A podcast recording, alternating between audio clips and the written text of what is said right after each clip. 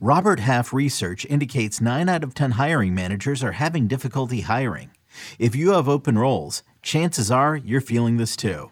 That's why you need Robert Half. Our specialized recruiting professionals engage with our proprietary AI to connect businesses of all sizes with highly skilled talent in finance and accounting, technology, marketing and creative, legal, and administrative and customer support. At Robert Half, we know talent. Visit RobertHalf.com today. Welcome to the Fantasy Baseball Today podcast from CBS Sports. and first pitch crushing deep left field. This is way back. Walk off. Got a fantasy question? Email fantasybaseball at cbsi.com. Get ready to win your league. Where fantasy becomes reality. Now, here's Frank, Scott, and Chris. Brett Baty, are you kidding me? Welcome in to Fantasy Baseball today on Thursday, August 18th. Frank Stampfl joined by Scott White. Today on the show, we've got some pitchers duels. Want to do a little Jose Altuve appreciation because we haven't done that probably all season long, and he definitely deserves it. He's running again. Who knew? Hmm. It's been pretty awesome. And we do have some rankings, risers, and fallers. We will get to Brett Baty. Oh my goodness gracious! In just a second, Scott, can I ask you a random baseball question? No. Okay, let's Let's start. move on. How much emotion do you put into regular season baseball games? Do they affect you mentally? Not much. Not much. I was I was uh I got a little emotional with uh today's game. What day is it? Wednesday's game against uh, between the Braves and the Mets. Pretty crazy game. It was a pretty crazy game, you know. Uh the Braves went down early 6 to 1 with Scherzer on the mound. Uh they climbed back to within 1 in the 7th inning with, you know, Scherzer put some runners on. Reliever came in, allowed a bunch of inherited runners to score. Robbie Grossman, of all people, hitting a two run homer to bring them within one. And it's like, oh, yeah, we're back in this game. That was unexpected. So, you, know, they, they kind of like lured me in, you know, I was, I was ready to count it as a loss already. And then inexplicably, Walt Weiss, who was managing the team at that point, because Brian Snitker had been ejected, he brings Jackson Stephens in to work the ninth inning at, at a one run deficit. Uh, with Edwin Diaz, the Mets already committed to using Edwin Diaz for a second inning. And uh, it went it went pretty poorly. I don't know why you bring in a mop up guy in that situation. Why you couldn't bring in AJ Minter or something. So I was a little mad. I was a little mad. That that was more information that you were looking for. but I got over it pretty quickly. You know, if it was a playoff game, I'd probably be you know, I'd probably have trouble sleeping that night if, if something like that happened. But yeah, I mean, it's just regular season, you know, a drop in the bucket in the grand scheme of things.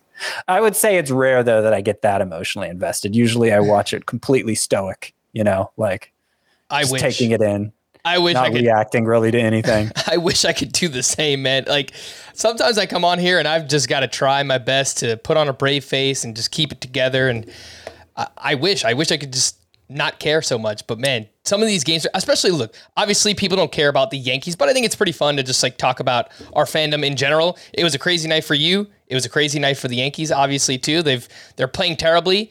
The roller coaster of emotions within this game, Scott. They're down four zip. Gleyber Torres hits a two run homer, cuts the deficit in half. Rain delay. Bases loaded, one out. They only score one run. They hit into a, a double play, four to three. I'm like, okay, well, this game is over. Anthony Rizzo, solo home run, ties it. Aroldis Chapman in the top of the 10th inning gives up three runs. I'm ready to rip my hair out. Josh Donaldson, walk off grand slam. Wow. It's just a crazy game. Like, man, baseball. You can't predict it. That's what they say, right, Scott? Anyway, let's get into uh, today's action. Oh my good goodness gracious! Oh my goodness gracious. And Scott, I will let you take. I guess he's kind of a breadstick, right? We got to lead off with him. Yeah, we got to lead off with Brett Baty because Brett Baty led off his major league career with a home run. First time he swings in a major league game, it goes over the fence. His family was over the moon. His mom kind of reminded me of the lady in the Carvana commercials. who's very excitable in those commercials, and and, and his mom was very excitable. And I, I assume it was his mom. I don't know. I don't know who else it would have been. Um. Anyway, yeah, it was that was exciting. That was a big deal. That was, you know, as, as well as you can kick off your major league career. But I also want to point out for Brett Baty, he did something else that was even. I'm not going to say it was more notable than a home run in, in your first major league at bat, but it was in in a way it impressed me more, I guess. And that's this. I tweet I retweeted about it earlier in the evening. This is a tweet from Anthony DiComo, who writes about the Mets for MLB.com. So Brett Baty later in that game had a ground out off a left-hander, Tyler Matzek. Baty himself bats left-handed. The ball was hit 113 miles per hour. No Mets left handed hitter has hit a ball that hard since 2020. No Mets hitter has hit a ball that hard. No Mets left handed hitter has hit a ball that hard off a lefty in six years. And Brett Baty did it in his first game. So when you're talking about upside, power potential, max exit velocity is in some ways it, it's it's it's in some ways a better indicator than average exit velocity. And so to do that, you know, it's just an isolated event. I get that, but just to be capable of hitting that ball that hard, lefty on lefty, I think is uh, is a very good sign for him here at the start of his major league career. So that batted ball, Scott, that max EV of 113 miles per hour for Brett Baty in his first game now, place him in the 90th percentile in Major League Baseball in max exit velocity. Mm. Which again, coming off of lefty on lefty, that is very, yeah. very impressive for him. So I'm right there with you. He has moved up to 38% rostered. So from yesterday to to today, some people are obviously adding Brett Baty. I think it makes a ton of sense.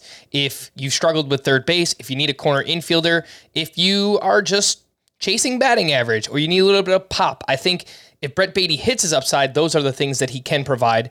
And talked about where we were going to rank him on yesterday's podcast. Scott, I see you placed him as your 18th ranked third baseman, just behind Max Muncy, Josh Rojas, Jon Berti, just ahead of names like Eugenio Suarez, Wilmer Flores, and Alec Bohm.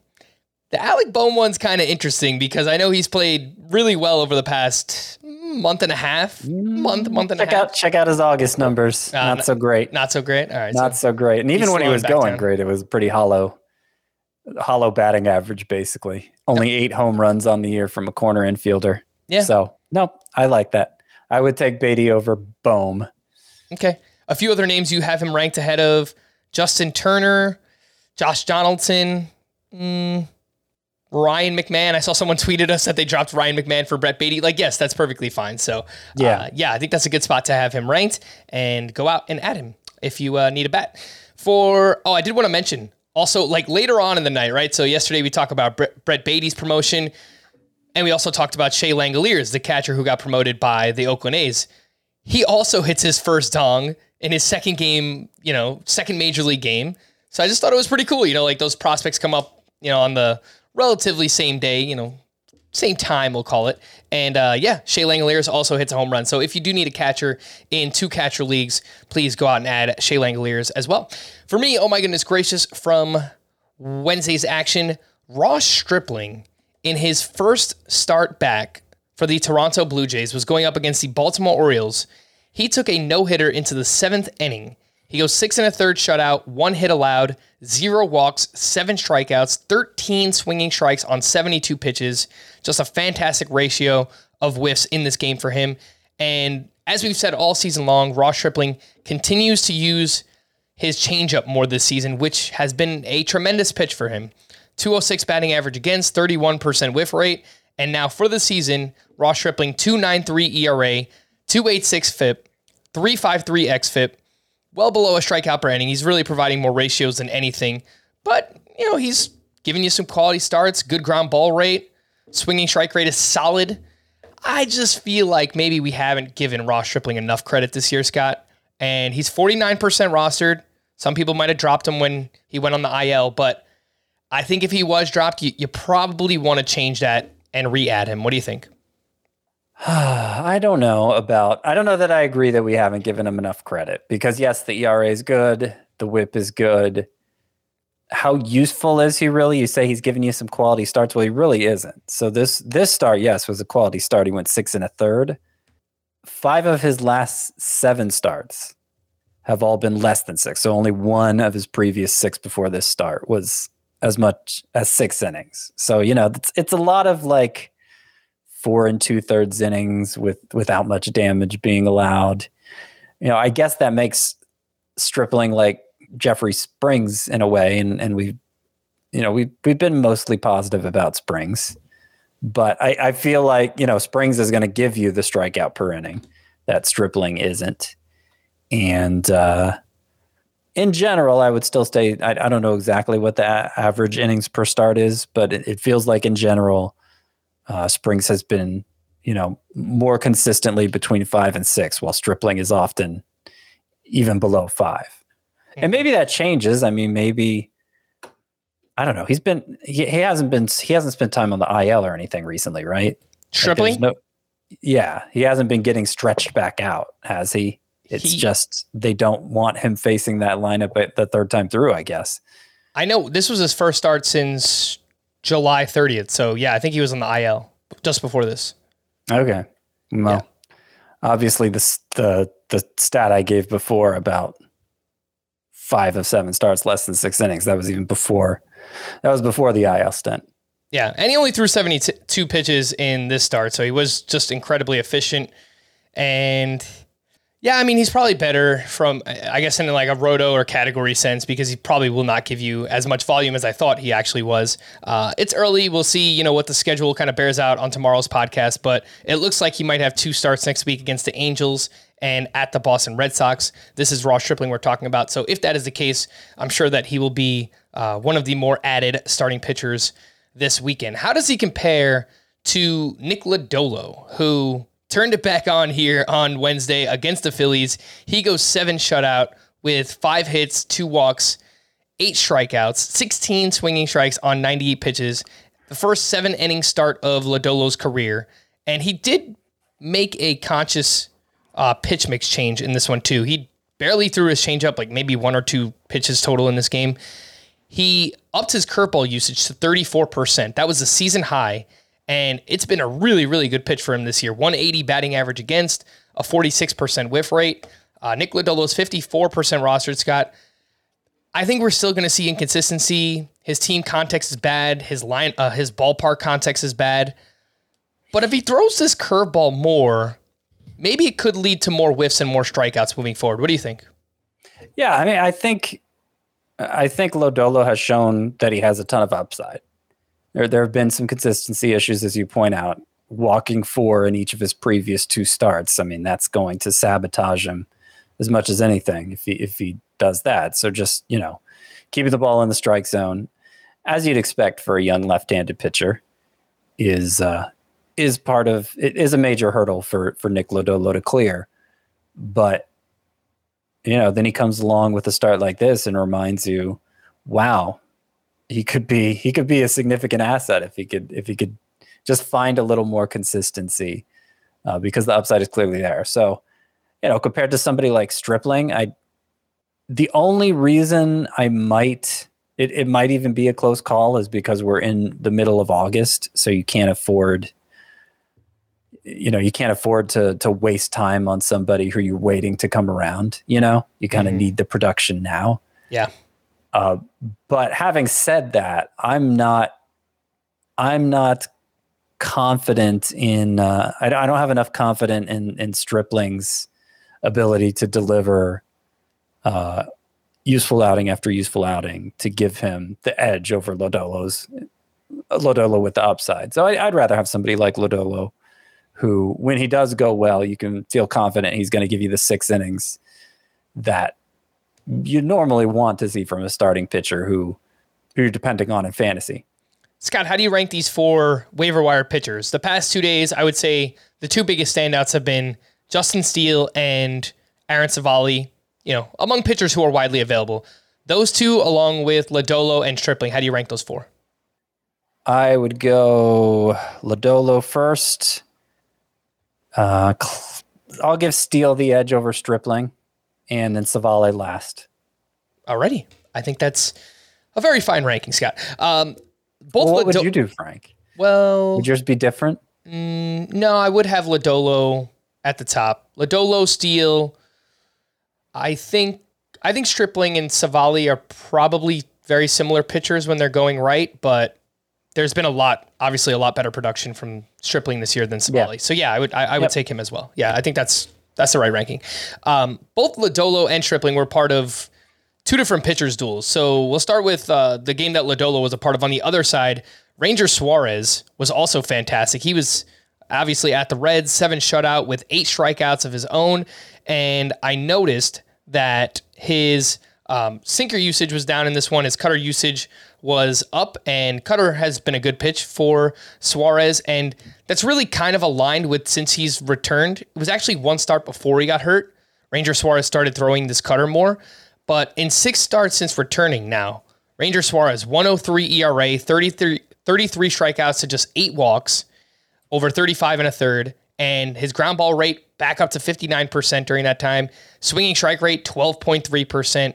He's 83% rostered, Scott. So, uh, you know, I don't think he's really available anywhere, but I, I kind of feel like we're getting Ranger Suarez from the final two months of last year again this time of year. Yeah, I mean, all the underlying numbers would suggest that's the case. Not to mention the overlying numbers, I guess. Uh, I, I'm, I'd, I'd make sure, I'd make sure he was not still available in my league. And, and you mentioned that he's rostered in, in more than 80% of CBS sports leagues, which is normally the cutoff I use for something like waiver wire or sleeper pitchers or whatever. But, you know, 80% in CBS sports leagues translates to like 40 on some other major uh, fantasy baseball provider sites. So keep that in mind. Just just check, just check and be sure, because I, I think Suarez is going to be a pretty good option for you down the stretch. I'm I'm not going to go as far to say must start or anything like that, but somebody who's worth having on your roster. Mm, Let's see, where would he fit with that previous group? I still think I'd take Nick Lodolo over him, but I'd take him. I'd take Suarez over Justin Steele as second of that group. I think Ranger Suarez, the way he's pitching right now, is probably going to be more consistent than Nick Lodolo. So Yeah. it might depend on your team context. Like if you just need strikeouts, I, I think Lodolo will give you more, but probably more volatility as well. So That that's fair. And again, given how late it is in the year, I guess I'm just a little hesitant to to say Suarez over Lodolo because even though okay, we saw what he did at the end of last year and, and the underlying numbers are starting to look like that again. Like that that doesn't necessarily mean history is going to repeat itself and he's going to uh con- continue with with these recent trends. Like I, I think it's a mistake to just assume that. So there's still volatility there with Ranger Suarez, just like Mhm. there is with Lodolo, but a little less. yeah. I mean, anytime you get a ground ball rate that high, that you're gonna you're working you're dealing with less volatility. And just to clarify, I, I don't think that Ranger Suarez is doing this just because it's the end of the season and he did it last year too. It's just, as you Yeah. pointed out, Scott, it's like the underlying numbers show that he's actually pitching much better than he was earlier on in the season. Uh, on the other side of Ross Stripling in that game, also a pitcher's duel. Stripling was great. Austin Voth, another really strong start. He was at the Blue Jays, six shutout, two hits, one walk, three strikeouts in this one. He had 10 swinging strikes on 86 pitches. And he, if StatCast is correct, he threw a new slider in the start 12% of the time. It's a pitch he has not used all season. In fact, he hasn't used it since 2019. So I thought it was notable. And over his last five starts, Austin Voth, 2.24 ERA, right around a strikeout per inning, 11.3% swinging strike rate. He's 5% rostered. Scott, this is more of like a deeper league play. Uh, and speaking of deeper leagues, I'll just kind of lump them in with these two. Drew Smyly had another solid start at the Nationals. And over his last six starts, he's got a 2.61 ERA and a 13% swinging strike rate. And German Marquez now has a quality start in six of his last seven outings it wasn't a, it was like a bare minimum quality start for German Marquez at the Cardinals, but he has pitched much better over his last seven starts as well. So in deeper league, Scott, how do you rank those three? Marquez, Smyly, Austin Voth. They're all pretty interesting, and it might depend on the format. Like I think I think Marquez should clearly be the top option in a points league, where you don't worry so much about you, you know the the fact that the quality start was barely a quality start. That was a 450 ERA. You know uh, that the 450 ERA would hurt you in a categories league, but just the fact he gave you a quality start counts for a lot in a points league. So he gives you the volume. Uh, Marquez gives you the volume that maybe these other two pitchers don't. Uh, between Voth and Smyly, I'm kind of starting to warm up to both. I mean, it's easy to say that when he's only five percent rostered. I mean that there that leaves you with a, a big margin for error because I mean, who doesn't deserve to be rostered in five percent of leagues, right? But swinging strike rate is decent, and he looks like another one of the the pit, those pitchers the Orioles have had success with this year. The big fly ball guys who, you know, you might normally expect them to be uh, undone by home runs, but just it's become Camden Yards has become such a difficult place to hit home runs, particularly for right-handed hitters. And, and what's interesting about Voth is okay. So his last three starts, he's allowed a combined a combined two earned runs on seven hits and three starts. Right, so that's like a little more than two hits per start. What's interesting is all of them have been on the road you know, so I, I think given his profile, his batted ball profile, you could make the case, okay, Voth could be one of those pitchers who just performs abnormally well at Camden Yards, but it, like he's been getting it done on the road. So I there may be something here with Voth. For you know, I, I don't know how deep the league would have to be for me to actually take a flyer on him at this point, but I'm I'm intrigued. I'm intrigued by Austin Voth. I think 15 team mixed roto leagues, 5% rostered, he's got to be out there in some of those. So I, I think, you know, there, there's going to be a lot of teams chasing pitching this time of year. And uh, I, I, think Voth can can potentially be someone that can help you out. I will point I, out, go ahead. Go ahead. I, was, was going to change. I was going to change the subject a little bit, so you finish. you finish your thought first. I was just going to wrap up with Drew Smyly I noticed his velocity was up quite a bit. His sinker velo was up 1.4 miles per hour in this start. He averaged 93.6 miles per hour on the pitch. That was his most since September 22nd of 2020. And German Marquez, I mentioned recently that his velocity has been up. That has remained. His fastball was up nearly two miles per hour. In this one, his slider 1.6 miles per hour. So, you know, there are changes. Velocity's up, and these guys are pitching well. Go ahead, Scott. So as I was mentioning, as we've mentioned, with these Orioles pitchers who we don't think are very good, Dean Kremer, uh, Spencer Watkins, uh, who's the other guy? Uh, Tyler Tyler Wells, right? And uh, and Austin Voth. You know, they're finding success as big fly ball guys in what's now a very big park. You know who that bodes well for?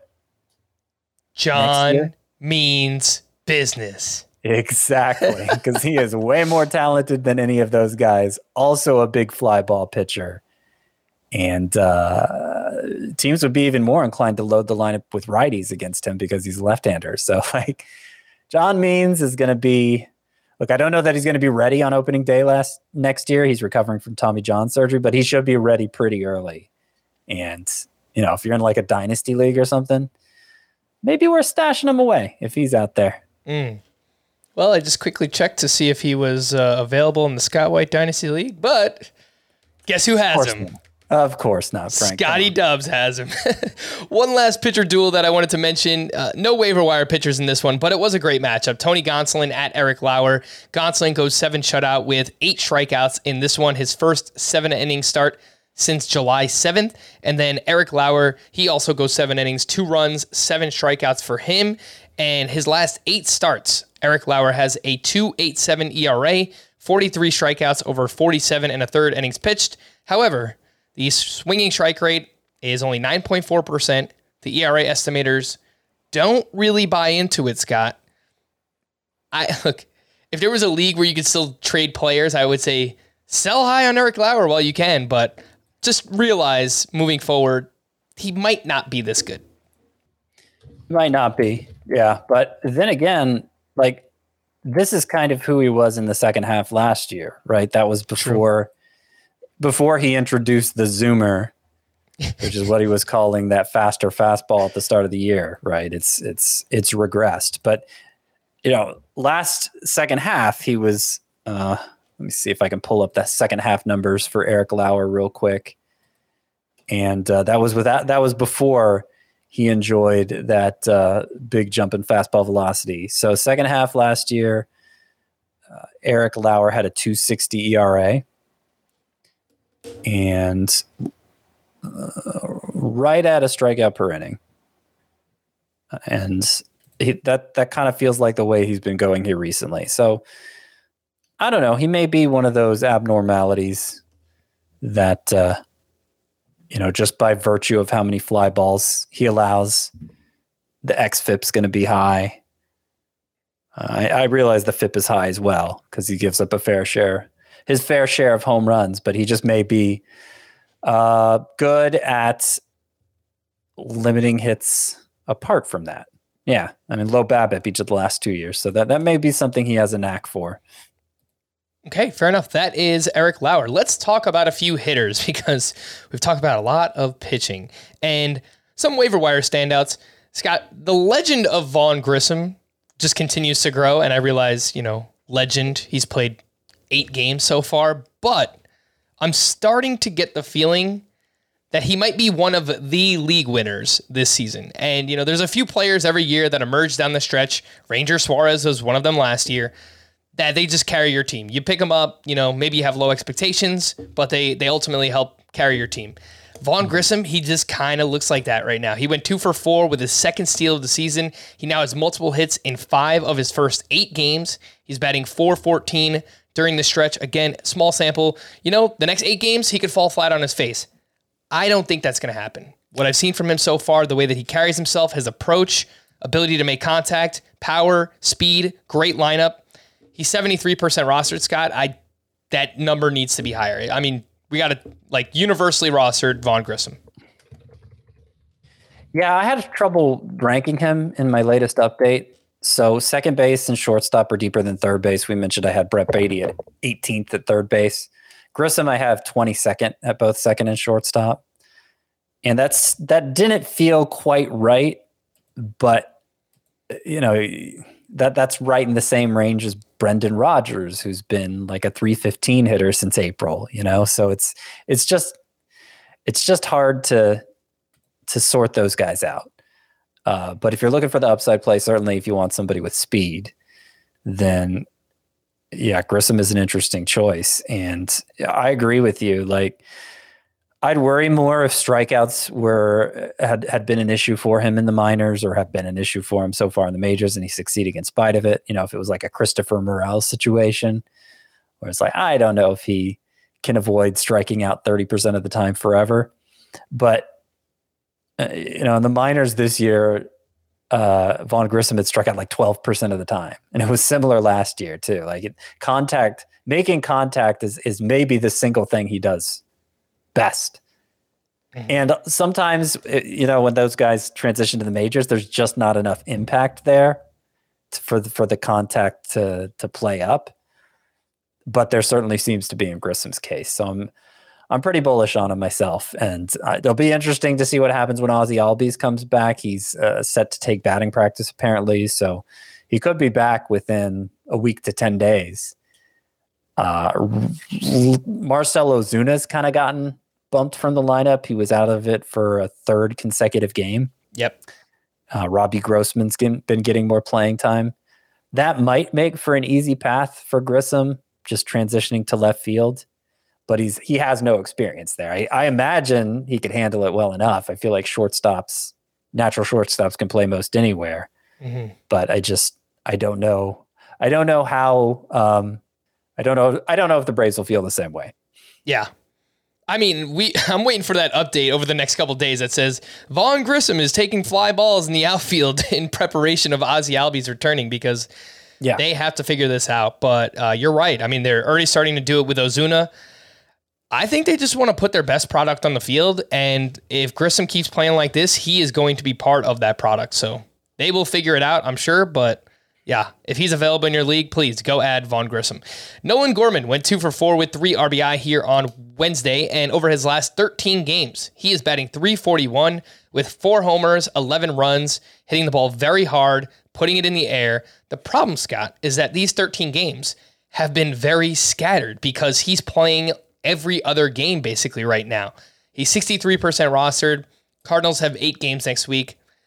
But I, I, don't know that this number needs to be higher. As well as Gorman is playing, I think they're kind of picking and choosing their spots wisely when they're playing him. Yeah, I moved him down in my latest rankings update. He's below Grissom, well below Grissom, actually. And I agree with you. The playing time just isn't consistent enough it would have to be it would probably have to be like a daily lineup league where you're specifically trying to catch up in home runs. That's where Gorman would be the most useful. That's a very specific set of rules to pick up a player, but you're right. It probably does make the most sense in that format. Cal, Cal Raleigh went two for four with a double dong and three RBI. He's quietly having a, a very good catcher season. He's kind of the Mike Zunino, I guess, of this year. Not nearly as much power. no, that's that's actually what I was thinking too when I looked at the data because Cal Riley, Cal Raleigh, did I say that right? Yeah, it's like the capital of North Carolina. Um, he's uh, he's been hitting for power. He also has like a 30% strikeout rate and a ridiculous fly ball rate. So it's it's like all or nothing for him. And and that's why his batting average is around 200. And yeah, I think Mike Zunino is an apt comparison. Would you rather have Cal Raleigh or Shea Langeliers right now? Langeliers take a shot on the unknown. Oh, he right. Has, through two games, Langeliers has a double and a home run. He also has five strikeouts, I believe. So that's a little disconcerting. the last three names here on the list, more so for deeper leagues, but Oscar Gonzalez, we've mentioned a lot recently, two for five with two doubles and two RBI. He is 26% rostered. Christian Arroyo has worked his way into everyday playing time at second base for the Red Sox. I'm not sure that we'll see Trevor Story again. I, I feel like there's been rumblings that he's uh, kind of doing some things on the field again, so we'll see about that. But Arroyo went three for five with a double and three RBI. He's 4% rostered. He has quadruple eligibility, second, third, shortstop, and outfield. And Robbie Grossman, I'm not saying you need to add him, but in deeper leagues, let's just see where this goes. Back to back games with a homer. We saw what Grossman could do last year, playing every day, 2020, and mm-hmm. it's a really good lineup. So don't have to add it him may, yet. It, like it, it, may not be for long if, yeah. if we're thinking Grissom's going to move to the outfield, but but yeah, they were talking on the broadcast about how he uh, he's made some adjustments to his swing. I can't remember the specifics of it, but you know the for our purposes, all that really matters is changes were happening that ha- have now preceded an increase in production and an increase in playing time. So that I agree. It makes it makes Grossman at least worth monitoring for the next week or so. Scott, do you think Gonzalez, Oscar Gonzalez, needs to be more than 26% rostered? And the same question for Arroyo, he's at 4%. Yeah, I think Oscar Gonzalez is one of the most under rostered players given the quality of contact and you know pretty good amount of contact too, and that's a good combination.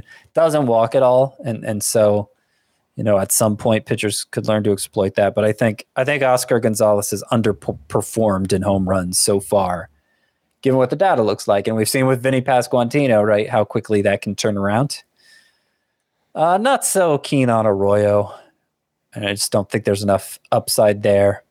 And I don't think Trevor Story is going to be out for long kind of annoyed Arroyo's doing so well because I'd hoped to see and Enmanuel Valdez while Story was sidelined, but it doesn't seem like that's going to happen now. Mm-hmm. I picked up Christian Arroyo in one of my 15 team roto leagues, and just given his eligibility and you know the context of the team that he plays on, it's a, it's a good ballpark to hit in. Um, I think in a league that deep, obviously his versatility does help. Scott, you mentioned the guy, Vinny Pasquantino. Before we get into him, it's obviously it's a terrible question. Like who would ask this, right? Like who's your favorite kid, Scott, if you had to choose? I would never ask you that. But I will ask you the fantasy version of that. So if you had to choose one of these two, only one, Vinny Pasquantino, who went two for four and is now batting 382 with five home runs in August, or Jose Miranda, who went two for four and hit his 12th home run of the season. Who do you like more? I can pick pretty easily. It's Vinny Pasquantino. What? Yeah, Damn, you really Yeah. love this guy. I do. Yeah, I think the qual- the quality of contact's better. The amount of contact's better. He walks a lot, and Miranda doesn't. Now Miranda has third base eligibility for now, but I don't think he's going to retain that. I mean, you know, kind of a different conversation next year, but I don't think I think Miranda's going to be just first base like Pasquant. Oh no, he's gotten enough time at third base. Scratch that last point, but but yeah, I I do prefer Pasquantino. And by the way, I think you can pick your favorite kid. I This was a, this was a point Adam Aizer always used to make. Here's the thing, though: it changes constantly. Okay. Like you have fi- a favorite in the moment, and then you know, and then it switches around. Yeah. Depends on the day, you know. Who's being Yeah. nice to you? Who's you know who's doing good in school? I guess it's. I don't have that problem. I have you know one cat and a wife, so I I, I guess I could choose between them, but it's pretty easy decision for me at least for now. Uh, let's take a I should hope so. let's take a quick break, and we'll be back right after this. The news and notes. Mike Trout hopes to return on Friday. He's been sidelined for a month with a rib injury, which turned out to be a rare back condition. And we knew he was taking batting practice, but this, you know, just kind of popped up out of nowhere. So I hope he returns Friday, and I hope he's Mike Trout. On uh, Bryce Harper took batting practice on Wednesday. Will do so again later this week, and he could start a rehab assignment next Tuesday. I've seen September 1st kind of floated out there for Bryce Harper, so would be a nice boost for the final month of the season. Ozzie Albies is expected to ramp up his progression of baseball activities next week. He's been out since mid June with a broken right foot. Tyler Mahle left his start on Wednesday with right shoulder fatigue, and he's set to undergo an MRI. Scott, correct me if I'm wrong, but Mahle missed time earlier this season also with a shoulder injury, right? He missed time with something. I can't remember if it was the shoulder or not. I think so. His velocity was down like four miles per hour. Oh, in geez. Yeah. Uh, but they seem to think it's not going to be like a long term absence. So uh, let's see. Yes, it, he was, he missed about two weeks in July with a strained shoulder. Mm-hmm. All right. Well, kind of stinks because he we finally get him out of Cincinnati and, and now he's hurt. The Yankees are expected to use both Aroldis Chapman and Scott Effross in a closer by committee now that Clay Holmes has been placed on the IL. And Scott Effross, I believe he pitched the ninth inning here on Wednesday and it was a scoreless effort. And then Aroldis Chapman, as I mentioned earlier, uh, he came in in extra innings. He gave up a three run double to Francisco Mejia. So obviously Yeah. not great from him. Tarek Skubal underwent successful flex, uh, flexor tendon surgery on his left elbow on Wednesday. Uh, we know that he is missing the rest of the season, obviously, with that issue. Joey Votto will also miss the rest of the season. He is undergoing surgery on Friday to address a torn rotator cuff in his left shoulder. Matt Reynolds started at first base and was batting cleanup against a left handed pitcher here on Wednesday. I don't know that it fully explains why Joey Votto has been so bad this year. Obviously, he's pretty old, but if this is something he's been playing through for a while, it would make sense as to why he struggled. Eduardo Rodriguez will return on Sunday and start against the Angels. He is 31% rostered. Scott, how interested in you are at, in adding Erod? Moderately. Okay. He's ha- he has looked good on his rehab assignment. And I think he was a consensus, what, top 50, top 60 pitcher coming into the season. Mhm. So, yeah, I mean, let's see. Compared to some of the other pitchers we've talked about today, Would you take him over any of Civale, Stripling, mm-hmm. Steele, Lodolo? not Lodolo, but I think I'd take, I'd pick up Rodriguez over any of those others. Yeah, that's probably right. Yeah, I agree with that. He might be better than Lodolo too, but obviously he's very hit or miss. That Eduardo Rodriguez, Marcelo Ozuna, we mentioned earlier, he has sat three straight games, all against right-handed pitchers. They seem to really want to get William Contreras' bat in the lineup, and he went three for four with two runs scored here, so that only helps William Contreras. Scott, where are you at in terms of dropping Marcelo Ozuna right now? Oh, I think he can drop him. I think he can drop him. He's if he's not going to play every day, and and look, you were giving him a lot of benefit of the doubt. I guess we, as in everybody who plays fantasy baseball, is giving him a lot of benefit of the doubt, holding him onto him uh, given his production up to this point. So I might hesitate in five outfielder leagues just because it's it's obviously hard to find enough viable outfielders in that format. Maybe the Braves have a change of heart, but I think in three outfielder leagues, Marcelo Ozuna is very droppable. All right. Enrique Hernandez looks to be the starting center fielder moving forward for the Red Sox, which obviously means Jarren Duran is on the outside looking in. Ke'Bryan Hayes is expected to rejoin the Pirates after spending the minimum 10 days on the IL. Eduardo Rodriguez, uh, Eduardo Escobar, excuse me, was officially placed on the IL with a strained left oblique, and Aledmys Diaz was also placed on the IL with a left groin injury. These players were out again on Wednesday. Luis Robert has missed five straight with a sprained left wrist, and I think I just saw that he got some kind of injection. Yeah, he received an injection, so probably some kind of cortisone to help him out there. Uh, we'll see when Luis Robert can return. Ketel Marte has been out three straight with a hamstring, but I did see him getting at bat, so maybe in as a pinch hitter. DJ LeMahieu has missed four straight with toe inflammation. He also had a pinch hit appearance. And Cody Bellinger has been out the past two games for, quote, a mental break. Not sure it will help. Some prospect promotions that I wanted to mention. Scott, your boy, Stone Garrett, he got the call. And look, one of the coolest names, right? Like Stone Garrett. How, how do you get better than that, right? Uh, I know we talked about him earlier in the year in one of our FBT and five episodes, and he was crushing in the minors. There's no doubt about it. 275 batting average, 28 homers, 15 steals, a 900 OPS. I think I saw he got a hit off of uh, Carlos Rodon here in his first game, so that's pretty impressive. Uh, what do you think about him, Scott? And are you looking to add him anywhere? No, not at this point. I, I, I, compared to some other recent call ups like Kerry Carpenter of the Tigers, I'd rather have him. Stone Garrett has had a productive season at AAA. It's a plays in a favorable place to hit. He's 26, I believe, so old for the level. And he doesn't walk a lot. So I'd be, yeah, I mean, two doubles in his debut. That's nice to see. But I'd be a little surprised if he ends up being uh, somebody who's viable in standard fantasy leagues. And it's a little disappointing to see him get called up, actually, because you know, we're hoping to see Corbin Carroll before the before the end of the season. If they're giving guys like Stone Garrett an opportunity to to solidify left field first, yeah, you know, make, makes me wonder if that's going to happen. Yeah, I mean, I know that our buddy the Welsh has you know been out there saying he he thinks Corbin Carroll can get the call, and there's there's been oh, reports oh, that he's not the only one. Yeah, yeah, I, I've seen it around, but I just don't know how much sense it makes with the D backs really not playing for much, right? Like Maybe you want to get his feet underneath him for the start of next year, but you know why why start the service time if if you don't have to, right? I mean, obviously I want to see him, but I'm just kind of playing devil's advocate, I guess, for uh for the Diamondbacks.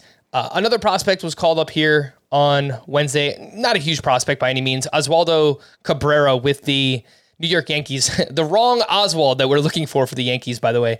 Well, one's Oswald and one's Oswaldo. This is right. Oswaldo.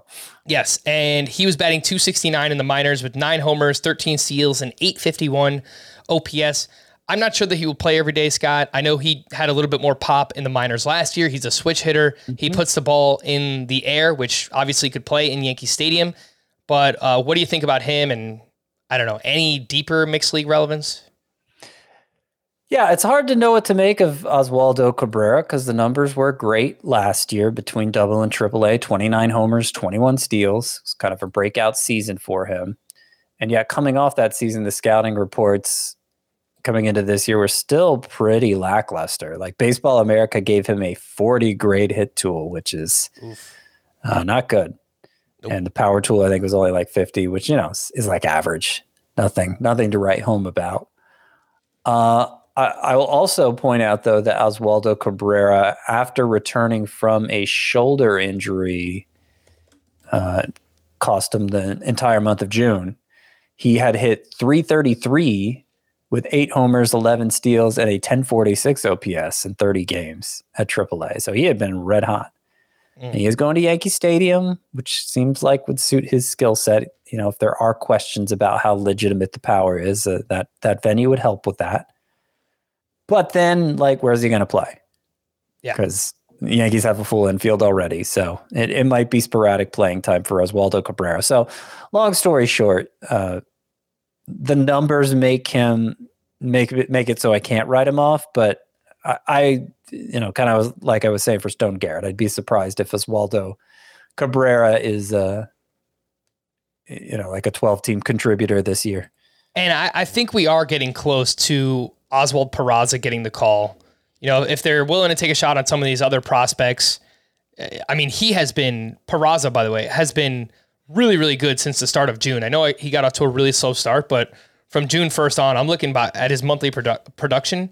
He's hit over 300 each of those months. He's got 12 homers and 18 steals during that time. So uh, Oswald Peraza, just a name to remember. He could be up soon with the New York Yankees. Before we get into the rankings risers and fallers, did just want to show some love, Scott, to Jose Altuve, who kudos to you. I know you've been on him for the past two years when a lot of other people have been undervaluing him in drafts. And out of nowhere, I didn't even realize he was running this much. He had two steals here on Wednesday. He now has 12 steals total for the season. And you look at his ADP coming into the year, it was 56. He's currently the 46th overall player. So he's outperforming that. And mind you, he's missed some time this year too. So keep that, uh, take that into account as well. Last year, Jose Altuve was the, he had an ADP of 92.3. That's according to NFBC uh, historical ADP data. He finishes the 30th best player in fantasy baseball last year overall. So just wanted to give him a shout out. You know, Scott, I mean, 32 years old, people, I guess, are kind of waiting for it to fall off, but it is not happening. And Altuve still leads off for one of, if not the best lineup in baseball in the Houston Astros. So, um, yeah, yeah. I mean, if he's going to be, get back to being a, a valid contributor of stolen bases, I mean, that's, I, I, what did you, what did you say he ranks in, in roto leagues this year? 40, Top 50, 46th overall. 40, and, and that's with him missing time. Yeah, and I don't treat that sort of thing as gospel anyway because it's a you know it's a bit it can't fully account for the specific needs of your team, which is of course important in roto leagues because you're you're you're really having you know 10 different competitions. Um, so it, it you know it kind of depends on the makeup of your team, really how valuable a player is, right? I think given the current state of second base, there there are like three standout second basemen in fantasy. I guess when Ozzie Albies returns, it'll be four, uh, and Jose Altuve is one of them. So if he's going to be a viable base stealer again, combined 13 steals the past three seasons, already 12 this year, then I think you can make the case for him as early as round two next year.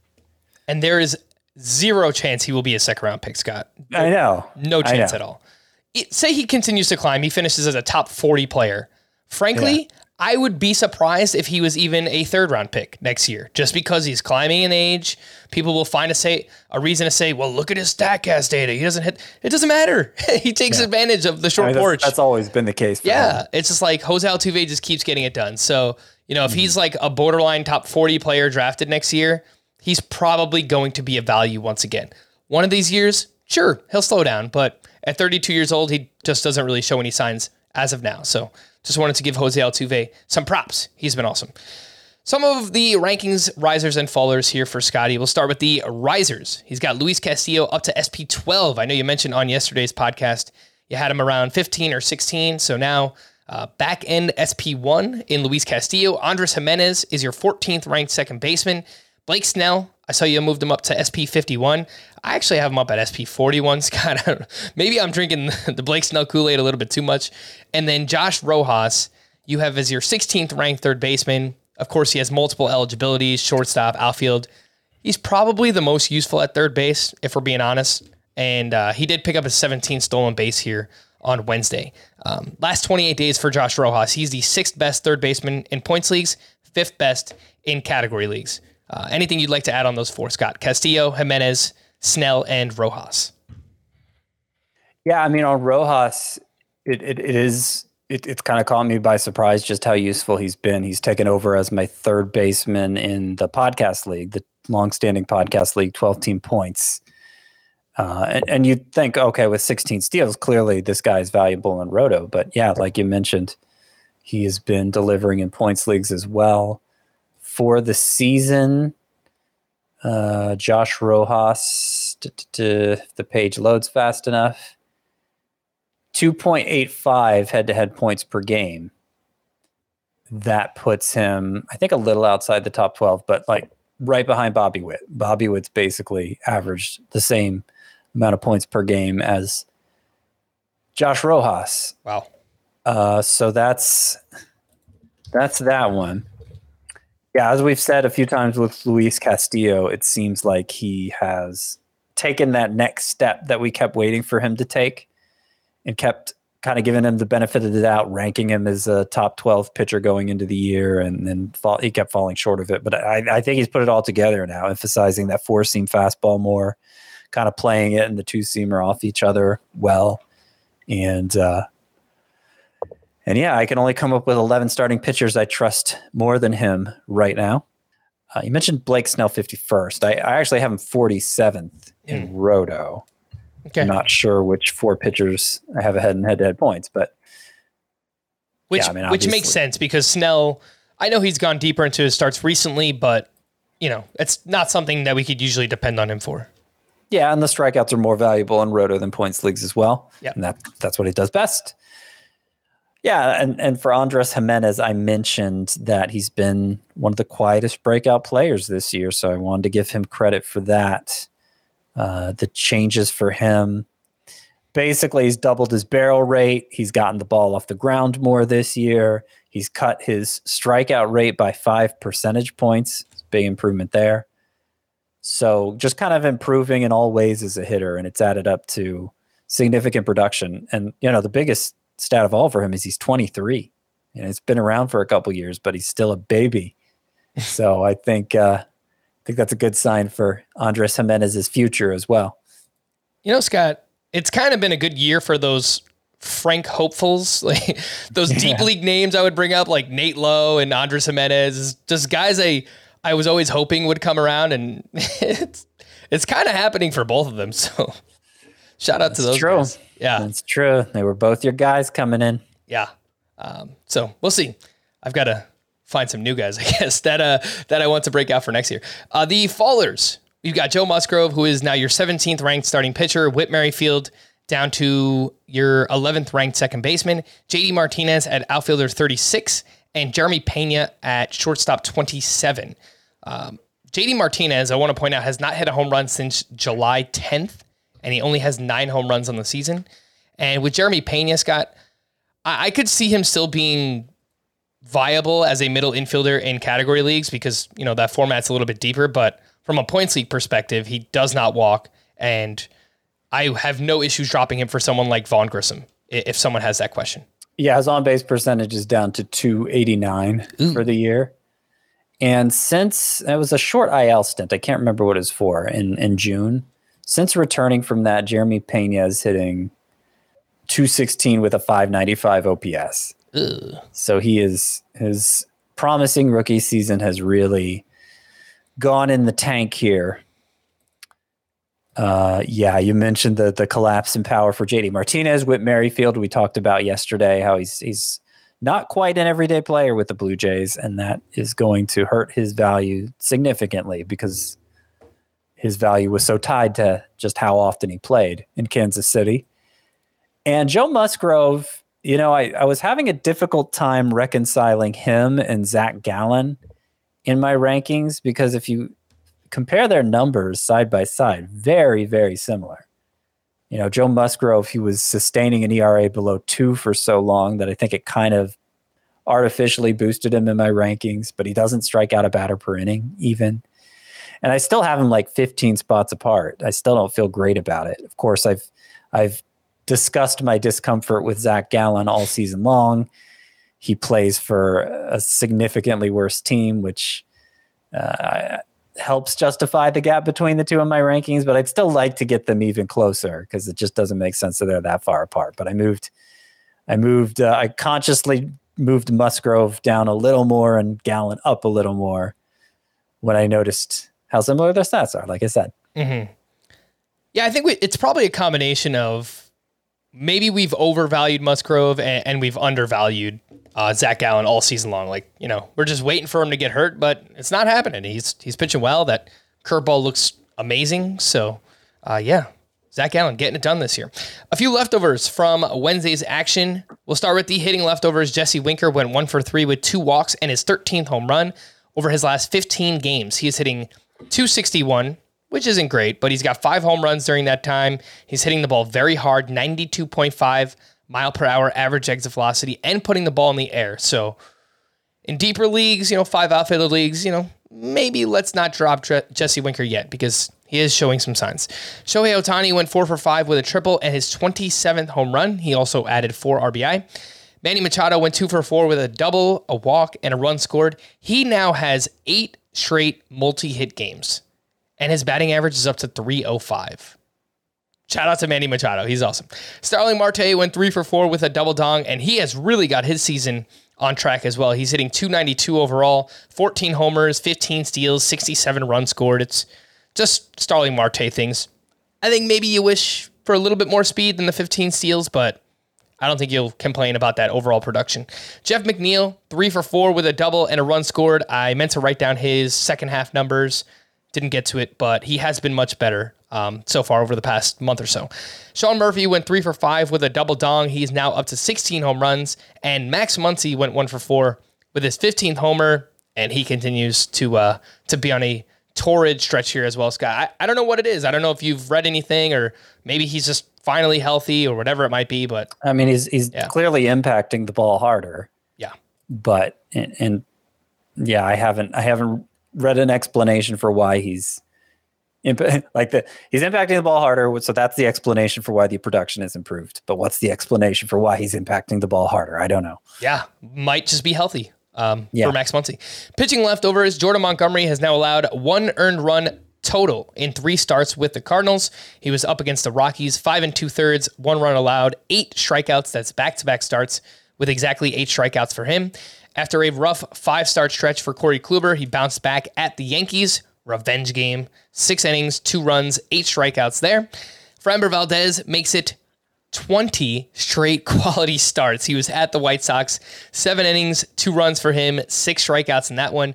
And Carlos Rodon was awesome once again up against the Diamondbacks. Six innings, one run, 11 strikeouts, including 19 swinging strikes.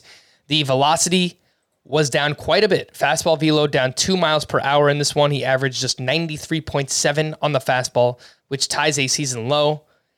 But it's hard to be concerned it's hard to be concerned when he has 11 strikeouts in a game. So yeah, I don't really well, know what too. to make of that. Yeah, but yeah, no, you mentioned it ties the season low. So he did have a start, uh, Carlos Rodon, where his average fastball velocity was exactly this on June 28th, and bounced back from it just fine. And and yeah, as you said, he dominated in spite of the velocity this time. So it's it's hard to get too worked up about it.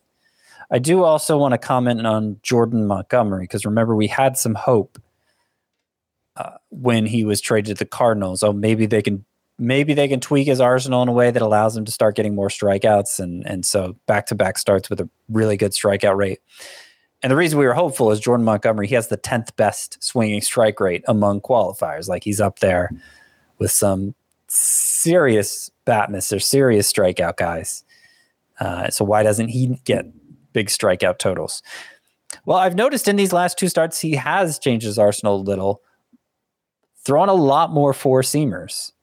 He threw four seamers only like 10% of the time with the Yankees, and he threw it, I think, uh, 26% of the time in this start. And back to back starts with a lot more four seamers for Montgomery. And what's weird about it is it's not like that's a great swing and miss pitch for him, but maybe it's allowing him to set up hitters better. I, I don't know. something to keep an eye on because at least for two starts, it's working.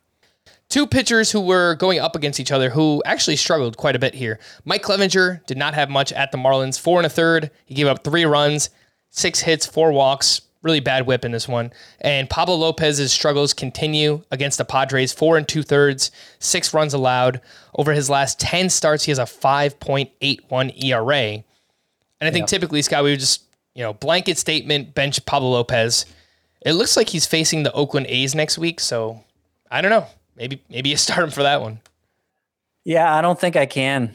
I don't think I can. He's done so much harm And he's had, you know, he's he's had decent starts mixed in there. His previous start against the Braves, it was an out short of a quality start, but the overall line was decent.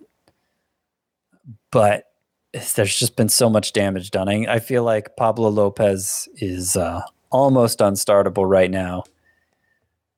You know, I wouldn't blame you if you started him against Oakland, but I'd, I'd rather not. All right, the call to the bullpen for the Phillies. Seranthony Dominguez entered in the ninth inning with the game tied. He gave up a walk and two hits. He took the loss. On the other side, Alexis Diaz of the Reds pitched the final two innings, perfect innings with three strikeouts. He picked up the win. He looks really good. Uh, he is far and away the Reds' best reliever. I'm hoping that they have something here and he finishes out the season strong. And maybe, just maybe, the Reds have a closer to anoint heading into next season. For the Cubs, Rowan Wick had a clean ninth for his eighth save. For the Astros, Ryan Pressly also had a clean ninth for his 24th.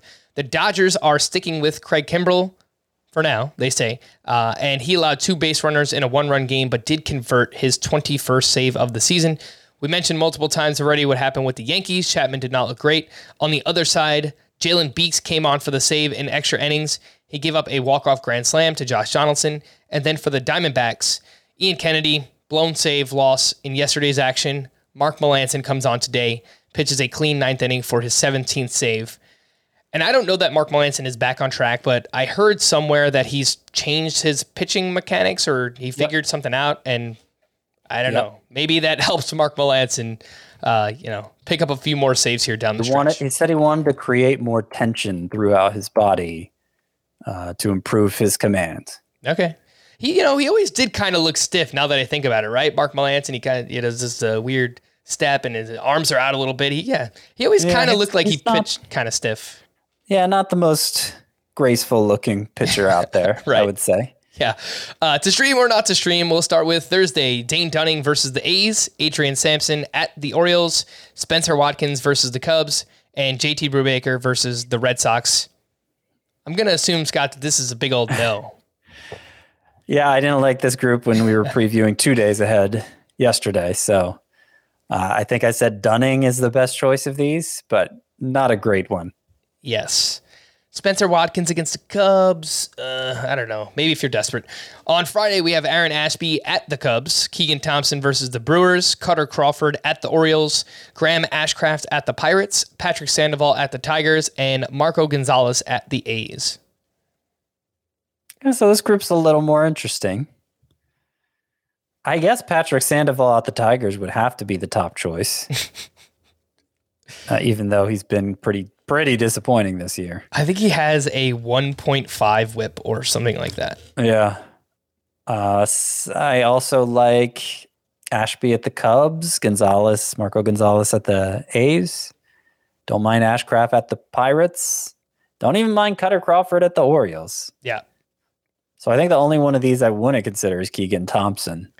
By the way, Correct. on the subject uh, of facing the Tigers. Uh, we didn't mention him, but Michael Kopech had a follow up start to his best start of the season last time, which was against the Tigers. And remember, he got 22 swinging strikes, 11 strikeouts in that previous start against the Tigers. Mm-hmm.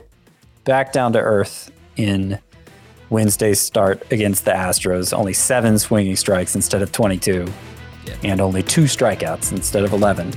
We're going to wrap there. For Scott, I am Frank. Thank you all for listening and watching Fantasy Baseball today. We'll be back again tomorrow. Bye bye.